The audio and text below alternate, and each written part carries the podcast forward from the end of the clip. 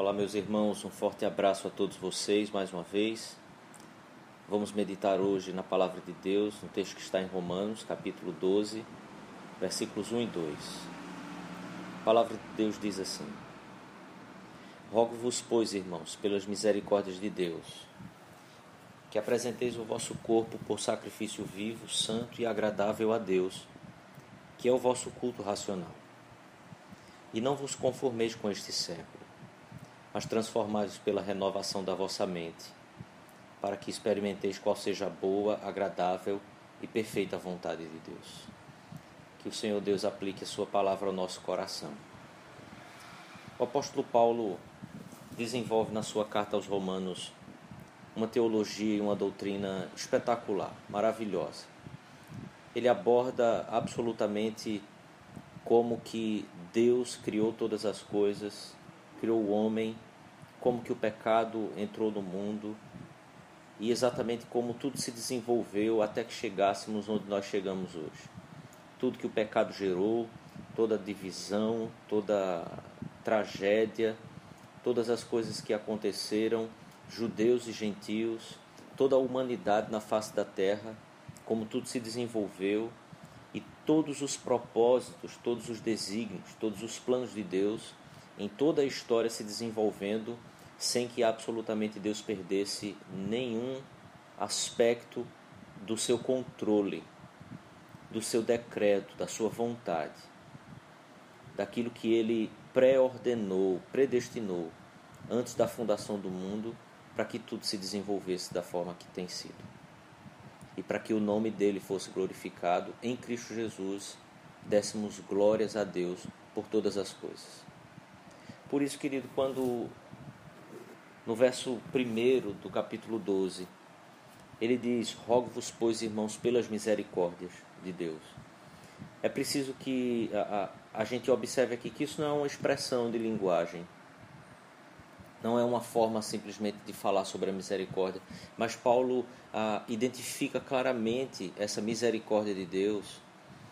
No versículo 32 do capítulo 11, dizendo que Deus encerrou a todos na desobediência, a fim de usar de misericórdia para com todos, pelo fato de que tanto judeus como o resto da humanidade só podem ter acesso a Deus pela fé arrependidos e crendo em Jesus, para que então Deus use da sua misericórdia, para que o acesso a Deus seja dado pela misericórdia de Deus, pela graça de Deus àqueles que creem em Cristo Jesus. Independente daquilo que a gente faça no mundo, independente daquelas, daquelas que são as nossas ações, todos nós, por causa da misericórdia de Deus, que age em toda a história, em toda a humanidade e continua agindo hoje, é que podemos ter acesso ao Pai, acesso a Deus. Então, Paulo dá um brado de, de, de maravilhas aqui, ah, exaltando a, a riqueza da sabedoria de Deus, do conhecimento de Deus, de todas essas ações de Deus. Paulo não passa desapercebido de todas as coisas que a história nos contou. Paulo não está aqui é, esquecido de tudo aquilo que já aconteceu de, de cruel, de tudo aquilo que já aconteceu de trágico, de desumano, que nós mesmos produzimos, que o próprio povo de Deus praticou, que todos aqueles que estão na face da terra praticou. O fato é que quando nós entendemos a soberania de Deus e a soberania das ações dele, minuciosamente em toda a história, nós podemos olhar para todas as coisas e para toda a história com olhos que são os olhos do Senhor, olhos que enxergam além daquilo que o século, que a humanidade pode ver, e então assim exaltar e glorificar a maravilhosa, a infinita sabedoria de Deus, a inquestionável sabedoria, juízo e os caminhos de Deus que são inescrutáveis ao homem natural. Por isso, Paulo diz: Eu rogo pelas misericórdias de Deus, porque Deus tem agido na humanidade, não dando a ela aquilo que ela de fato merece. As misericórdias de Deus que nos conduzem até Cristo. Que apresenteis então o vosso corpo por sacrifício vivo, santo e agradável a Deus, que é o vosso culto racional. Então o apóstolo Paulo nos chama a, por causa disso, por causa dessa ação soberana, misericordiosa de Deus, que a nossa vida seja de fato, em todo o tempo, como um culto, como um sacrifício vivo a Deus, como um sacrifício completo, uma entrega total a Deus, de forma santa, de forma agradável a Deus, que é o vosso culto racional, que é a nossa vida, a nossa, o nosso culto com entendimento claro da palavra de Deus. Não um culto ou uma vida gerada, conduzida por emoções, mas conduzido estritamente pela palavra de Deus, santa palavra de Deus. E no versículo 2, então, ele diz: Não vos conformeis com este século. É dessa forma que nós podemos, então, nos apresentar a Deus assim, como um sacrifício vivo, santo, agradável a Ele. Um culto racional, então, uma vida que está vivendo diante de Deus em adoração não se conforma com este século. E a ideia de não se conformar é não tomar a forma, é de não, não vestir a mesma roupa da intelectualidade, a mesma roupa de conhecimento, a mesma roupa de ah, virtudes que são distorcidas e corrompidas pelo mesmo pecado de todos nós, que este século possui. Mas então ele diz: transformai-vos pela renovação da vossa mente. E essa transformação então da nossa mente não é um, uma ação que é passiva, não é ficarmos alheios a tudo que acontece, mas é e deixar que o nosso coração, a nossa mente vá divagando, indo para qualquer lugar.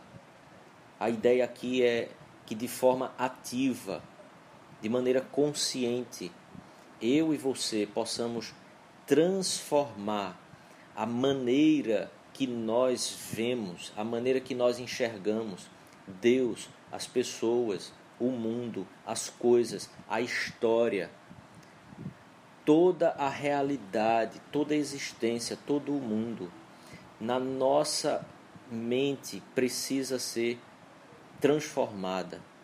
A maneira como olhamos, como olhamos para tudo isso. Deus nos deu essa capacidade em Cristo Jesus, pelo Espírito dele que fez habitar em nós. Eu e você, então, podemos nos formar e nos conformar com a visão que Deus traz para nós nas Suas Sagradas Escrituras. Aquilo que nós precisamos entender do mundo e da humanidade está posto nas Sagradas Escrituras. E é isso que o apóstolo Paulo fez em toda a carta aos Romanos ele faz com que a gente leia toda a história, entenda todas as coisas, mas também leia a nossa história, o nosso mundo, todas as coisas que nos cercam. Por isso, aqui no capítulo 12, ele diz então: transformai-vos pela renovação da vossa mente, para que o objetivo possa ser alcançado, que é experimenteis qual seja a boa, agradável e perfeita vontade de Deus. Mais uma vez, querido, eu quero pensar com você aqui que todas as vezes que o apóstolo Paulo fala sobre essa vontade de Deus, Paulo não está falando como um, um, um desejo é, ou uma expectativa de que algo venha a acontecer de forma passiva, a desejar que algo aconteça como apenas um sentimento de uma possibilidade de algo que venha à sua frente. Mas todas as vezes que Paulo fala sobre a vontade de Deus, Paulo fala sobre os propósitos eternos de Deus, os decretos eternos de Deus, as ações que Deus toma em toda a história, desde a eternidade, para que aquilo que ele decretou venha a existir, venha a acontecer. Então, quando Paulo fala dos, da vontade de Deus, Paulo está falando sobre a obra da criação, que Deus começou a realizar todos os seus decretos quando criou todas as coisas. Paulo fala da providência de Deus, de Deus agindo na história para que todas as coisas aconteçam como ele definiu, como ele ah, teve sua vontade para que tudo acontecesse. Por isso, quando falamos de vontade de Deus, não estamos falando sobre um desejo passivo de alguém que espera alguma possibilidade de que aconteça algo da sua vontade, mas estamos falando sobre aquilo que Deus determinou que seria em toda a história. Por isso, então, Paulo diz em Efésios sobre o beneplácito da vontade de Deus. Paulo fala em Efésios sobre essa a, a maravilha dos decretos, da riqueza da graça de Deus, que ele faz com que todas as, todas as coisas aconteçam e que definiu antes mesmo da fundação do mundo. E que todas essas coisas acontecessem, toda a história pudesse desenvolver em Cristo Jesus. Mas aqui no versículo 12, ele também finaliza, ou eu quero finalizar, para que nos próximos nós possamos continuar, versículo 3 em diante. Paulo diz: Experimenteis a boa, agradável e perfeita vontade de Deus. Paulo está nos dizendo, querido, que ainda que nós possamos não perceber os decretos de Deus, as determinações de Deus em toda a história, são boas, são agradáveis e são perfeitas. Eu e você podemos não experimentar essas coisas pela falta da transformação ou pela falta da renovação da nossa mente, segundo as Sagradas Escrituras, de acordo com a revelação que Deus faz de toda a história e de si mesmo para nós. Mas o fato é se nós renovarmos a nossa mente, não deixando com que a visão deste século seja a que conduz as nossas ações e as nossas motivações, mas que se deixarmos a vontade, a palavra, os decretos de Deus, moldarmos nossa visão, nossa maneira de pensar, nossa maneira de ver e entender a vida, se deixarmos que essa palavra nos conduza, eu e você desfrutaremos e seremos muito mais felizes e plenos, porque conseguiremos experimentar a boa, agradável e perfeita vontade de Deus. Porque tudo isso nunca deixou de ser pela fé. É pela fé que nós entendemos e sabemos que Deus criou todas as coisas que Deus mantém todas as coisas. É pela fé que nós nos submetemos e andamos com Ele. Por isso, pela fé entendemos que o universo foi formado pela palavra de Deus, de maneira que o visível veio a existir das coisas que não aparecem.